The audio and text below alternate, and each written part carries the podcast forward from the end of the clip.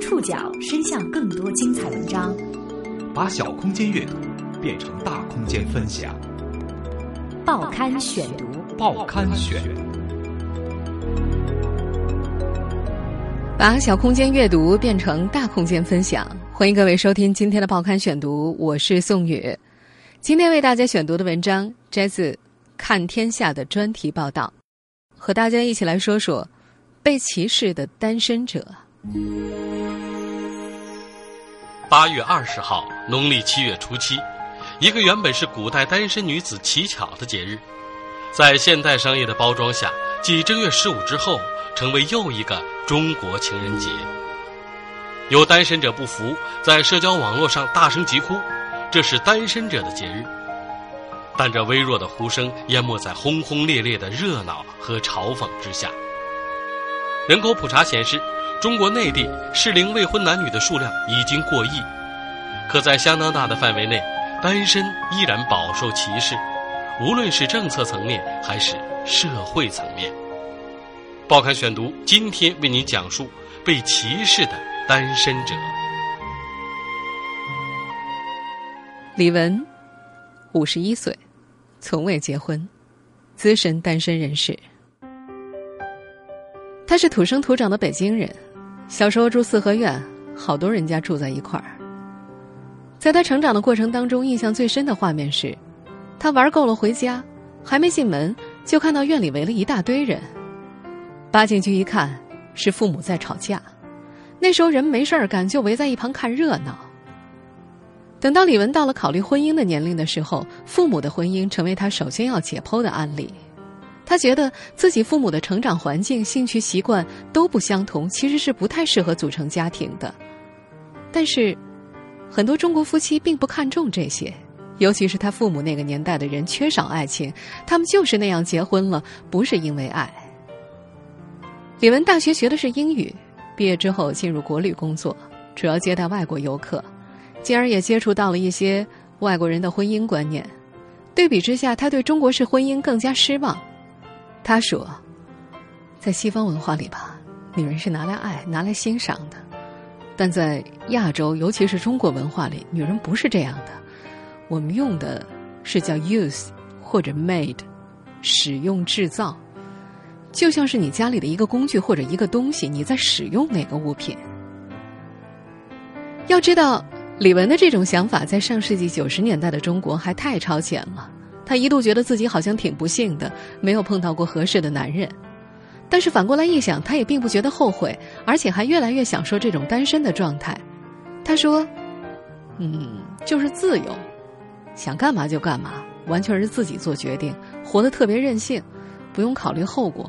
工作吧，说扔就扔了。”二零零五年左右开始，她甚至不再找固定的男友。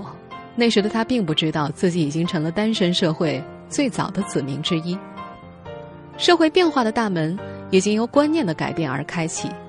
虽然结婚仍然是社会的主流价值观，但是已经不再是唯一的一个选项。二零一二年，美国一位叫做埃里克·克里南伯格的社会学家出版了一本书，勾勒出这种潜移默化所发生的巨大变化。那本书叫做《单身社会》。这本书的中文版今年二月份在国内出版。克里南伯格通过这本书告诉人们，社会正在面临一次空前强大的、无可避免的变革，这种变革叫做单身化。有一组数据支持了他的判断：，二零一二年，超过一半的美国人处于单身状态。在美国，四十岁仍无婚史的人占到了男性中的百分之十六，女性中的百分之十二。这意味着他们曾有很长时间独自生活。他在书中写道：“几个世纪以来，美国社会第一次面对占据人口大多数的单身人群。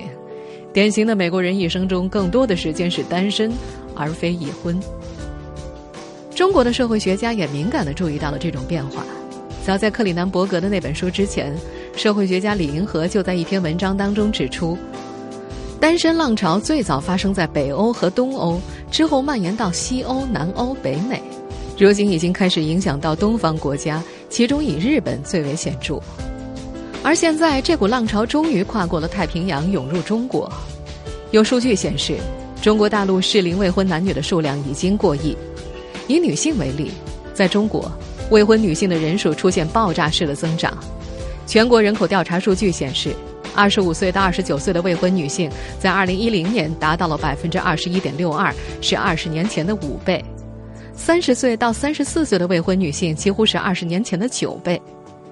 这也是《单身社会》艺术当中所预料的。根据克里南伯格的估算，中国是当代独居人口增长最快的国家之一。单身多年。五十一岁的李文已经越来越享受现在的状态，自由、独立，喜欢冒险，不用为他人改变自己。这种人生态度是广州日报编辑罗爱萍所欣赏的。与李文不同，罗爱萍曾被动单身过，经历了一段痛苦的撕扯时期。报刊选读继续播出：被歧视的单身者。广州日报的编辑罗爱萍。养过两只猫，后来相继病死了，他没有敢再养，很害怕又养死了自己会伤心。这种害怕失去，索性不去拥有的性格，很像他长久以来对待感情的态度。他不是一位天生的单身主义者，在二十三岁到三十七岁的这十五年间，他一直在工作和结婚之间撕扯焦灼着。罗爱萍从小在广州白云区的郊区长大。从村里小学转到区里重点中学之后，操着乡下话、打扮不时髦的他，过渡期是很艰难的。哪怕成绩很好，后来考上了华中科技大学，他也依然常常觉得很自卑。作为一个很胖又内向的女生，受到的挤压仍然很严重。整个大学期间，她没有收获一场恋爱。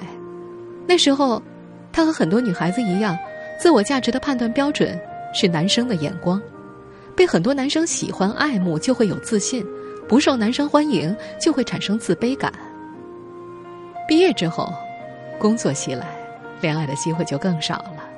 十五年里，他从记者做到编辑，这期间读了在职研究生，又出国留学一年。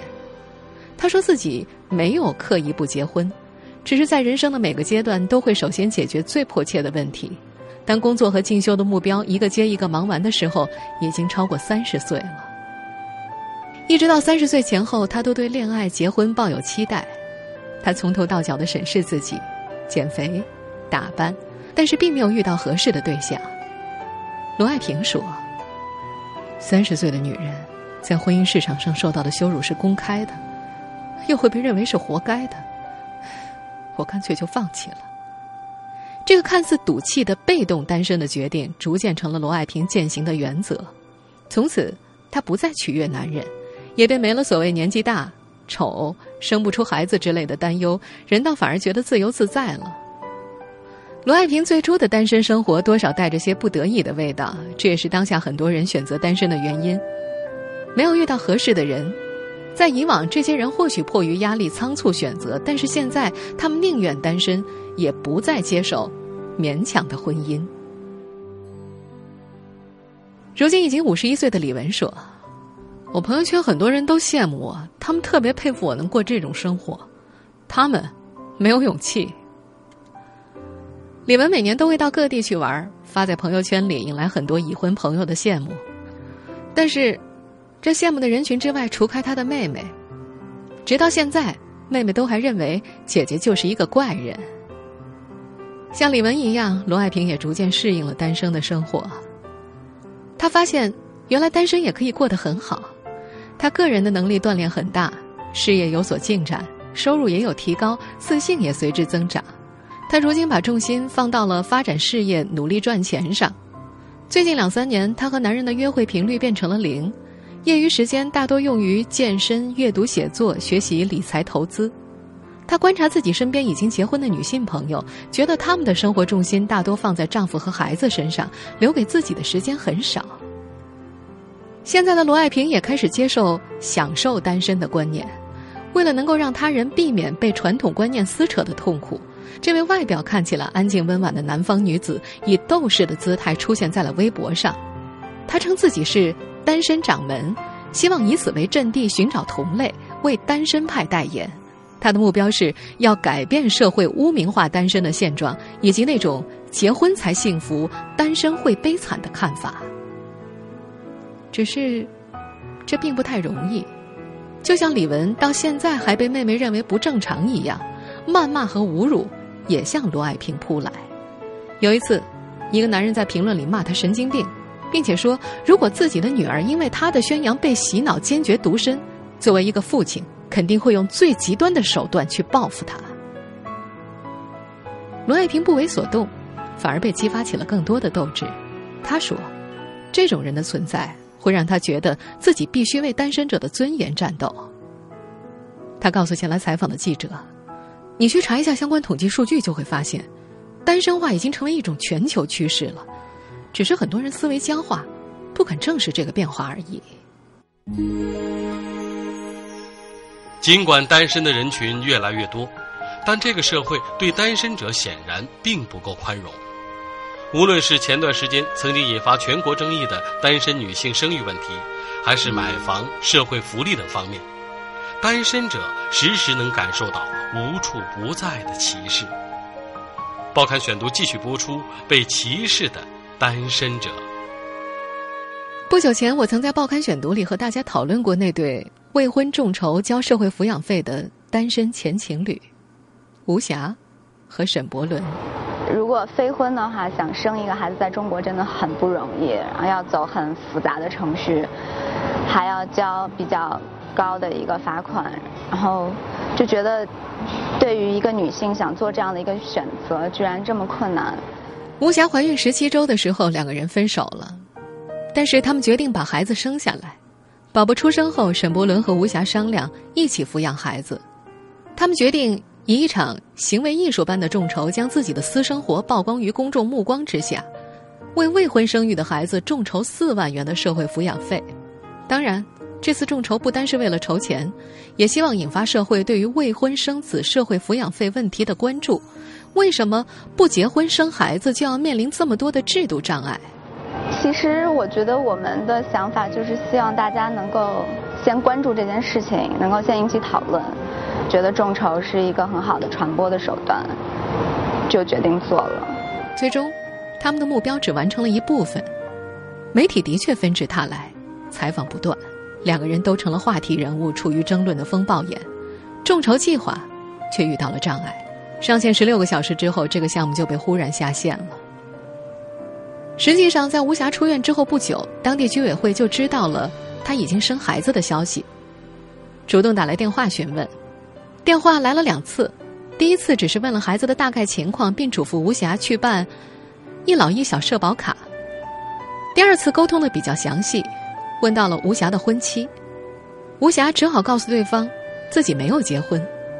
吴霞记得居委会大姐在电话那头足足愣了五分钟，尴尬的回了一句：“哦。”吴霞回忆到，那位大姐之后说：“得想想这个情况怎么上报给计生委。”居委会大姐在电话里所说的“一老一小”是北京市的一项医疗保险工程，城镇无保障的老人和在校学生以及学龄前的婴幼儿纳入基本医疗保险体系。想要参保的话，当事人必须要具有北京市户口。吴霞有，但是这个未婚出生的宝宝没有。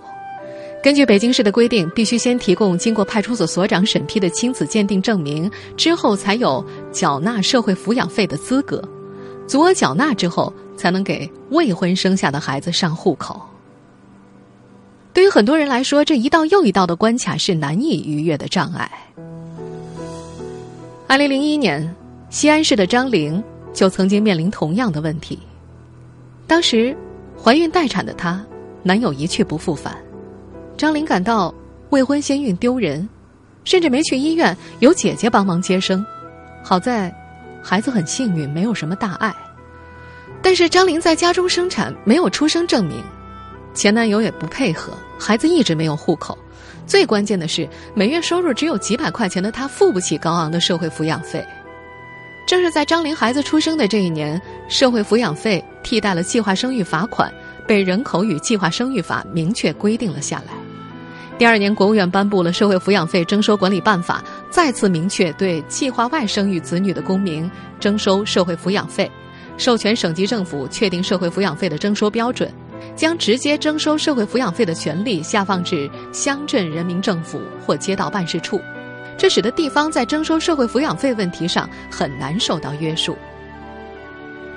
张林的女儿现在已经十四岁了，一米六二的个子，却没有其他孩子那样的童年和少年，因为没有户口，没有办法上学读书。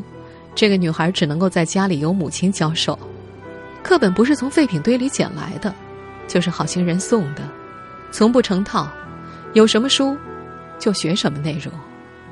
北京青少年法律援助中心的律师赵辉见过太多这样的家庭，他一直记得一个孩子，因为是黑户，无法完成正规的九年义务教育，平时是无所事事，就去网吧。后来网吧要实名登记了，她连网吧都去不了，于是向婆婆抱怨自己连条狗都不如。对生育权的限制是单身人士生活中遭遇的最大障碍，但不是唯一的。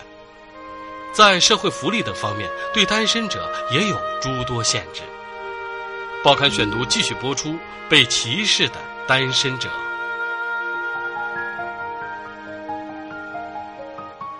我们继续以那对未婚众筹引发关注的青年男女为例。前面说了，如果没有北京户口，吴霞的宝宝无法享受到一老一小的保障；而没有结婚证的话，吴霞自己也被医疗保险拒之门外。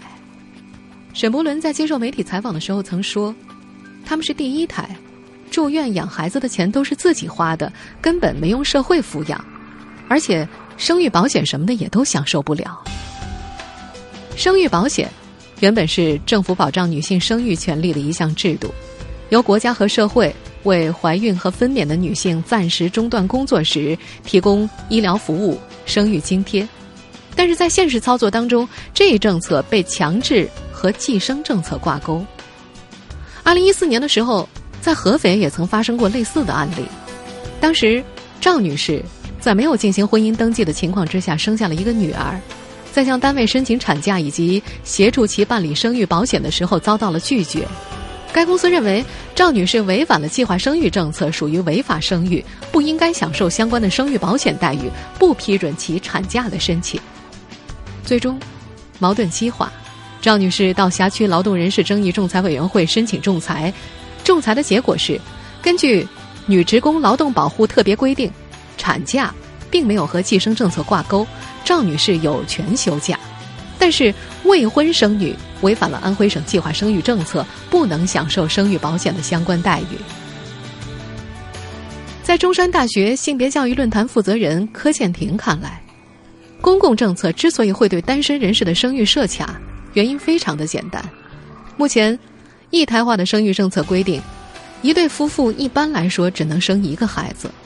如果单身可以生育，有些夫妇可能会选择不结婚，或者办理离婚手续，以便生育两个孩子。这样政策的公平性难以体现，也会导致社会不稳定。换而言之，计划生育作为基本国策，影响着很多法律和配套政策的制定。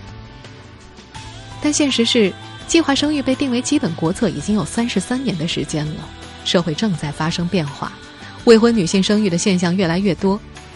虽然缺乏官方的数据，但是活跃在网络社交媒体上的数据是可资参考的。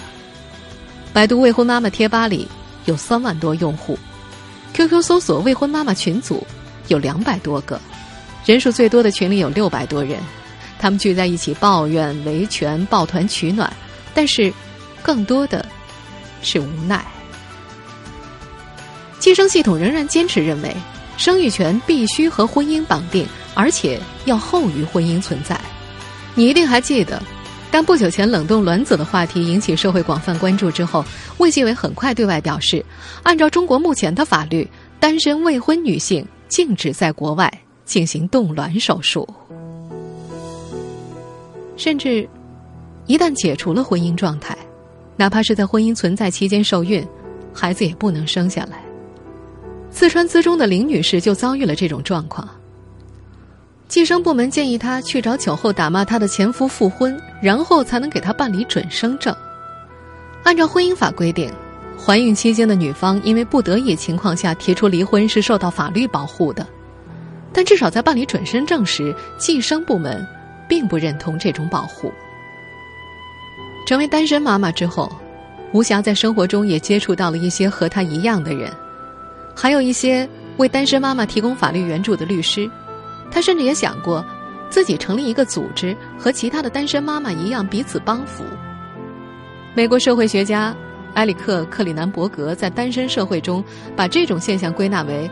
越来越多认为自己在个人和公共生活中遭受不公平待遇的单身者们正走到一起，寻求认同，发出诉求，希望能够获得更好的医疗保障、住房、社会保险、更公平的税法以及减少职场歧视。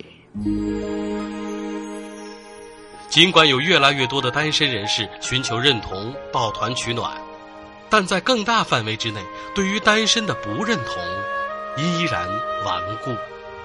报刊选读继续播出：被歧视的单身者。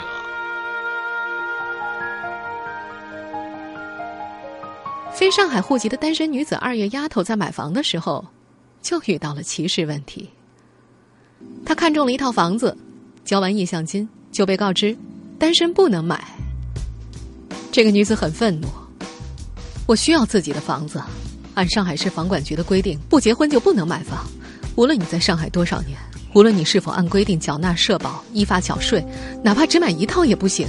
这简直就是政府在逼婚嘛！像二月丫头这样的外地人有很多，甚至他们都已经在上海工作生活多年，熟悉这座城市的纹理脉络，知道哪里的生煎包好吃，了解哪里的鲜肉月饼最抢手。他们对这座城市充满感情，但是。无法获得最终一份归属感。网上有位非上海户籍的男士语带伤感的回忆：“上海对于自己，一直是神一样的存在。他成年后放弃了北京的机会，到上海发展。等到终于有能力可以买房扎根的时候，售楼小姐却斩钉截铁的回答他：‘除非你跟人假结婚，买完了再离呀。’”他打电话到房管局投诉，无论投诉多少次，房管局的回复都是如出一辙，而且冷冰冰的。对于单身人士购房，根据市政府办公厅二零一二年七号文规定，目前只允许本市户籍单身人士限购一套住房。二月丫头在微博上寻找和她有同样遭遇的单身人士，组成外地单身反限购联盟，去找房管局约架。所谓约架只是一个调侃的说法，他们还是很理性的和上海市房管局商量沟通，希望得到一个解释。短短三天，他约到几个单身的女孩去了房管局，结果就像一拳打在棉花上。房管局的工作人员回复他们：“政策就是这样。”上海那座城市似乎真的很不喜欢单身人士，除了购房限制之外，福利政策也给单身设置了很多门槛儿。上海市规定。上海户籍独生子女父母退休或者到指定年龄的时候，父母无业的，女年满五十五周岁，男年满六十周岁，可以分别领取一次性计划生育奖励费五千元；婚后无子女且无收养子女的，退休或者到指定年龄时，可以分别领取一万元的一次性计划生育奖励费。但是，单身人士不在受益人范围之内。这或许。是出于政策的滞后性。正如中山大学性别教育论坛负责人柯倩婷所分析的那样，原来的中国社会，绝大多数人都想冲入婚姻，很多公民权利也就因此附着在婚姻制度里。政府觉得，反正大家都会结婚，所以这些权利每个人都可以享受到。但是，社会变化已然发生。之后的政策不但对单身人士产生了直接伤害，最终还会影响社会对于单身人士的看法。如果单身者在法律条文上的权利都得不到保障的话，更何况在实际生活当中呢？正如某位事业单位工作的女性所意识到的一个问题：每次单位体检，单身女性都没有妇科检查这一项，人们往往默认单身女性没有性生活。在这样的逻辑下，似乎他们也不应该有孩子。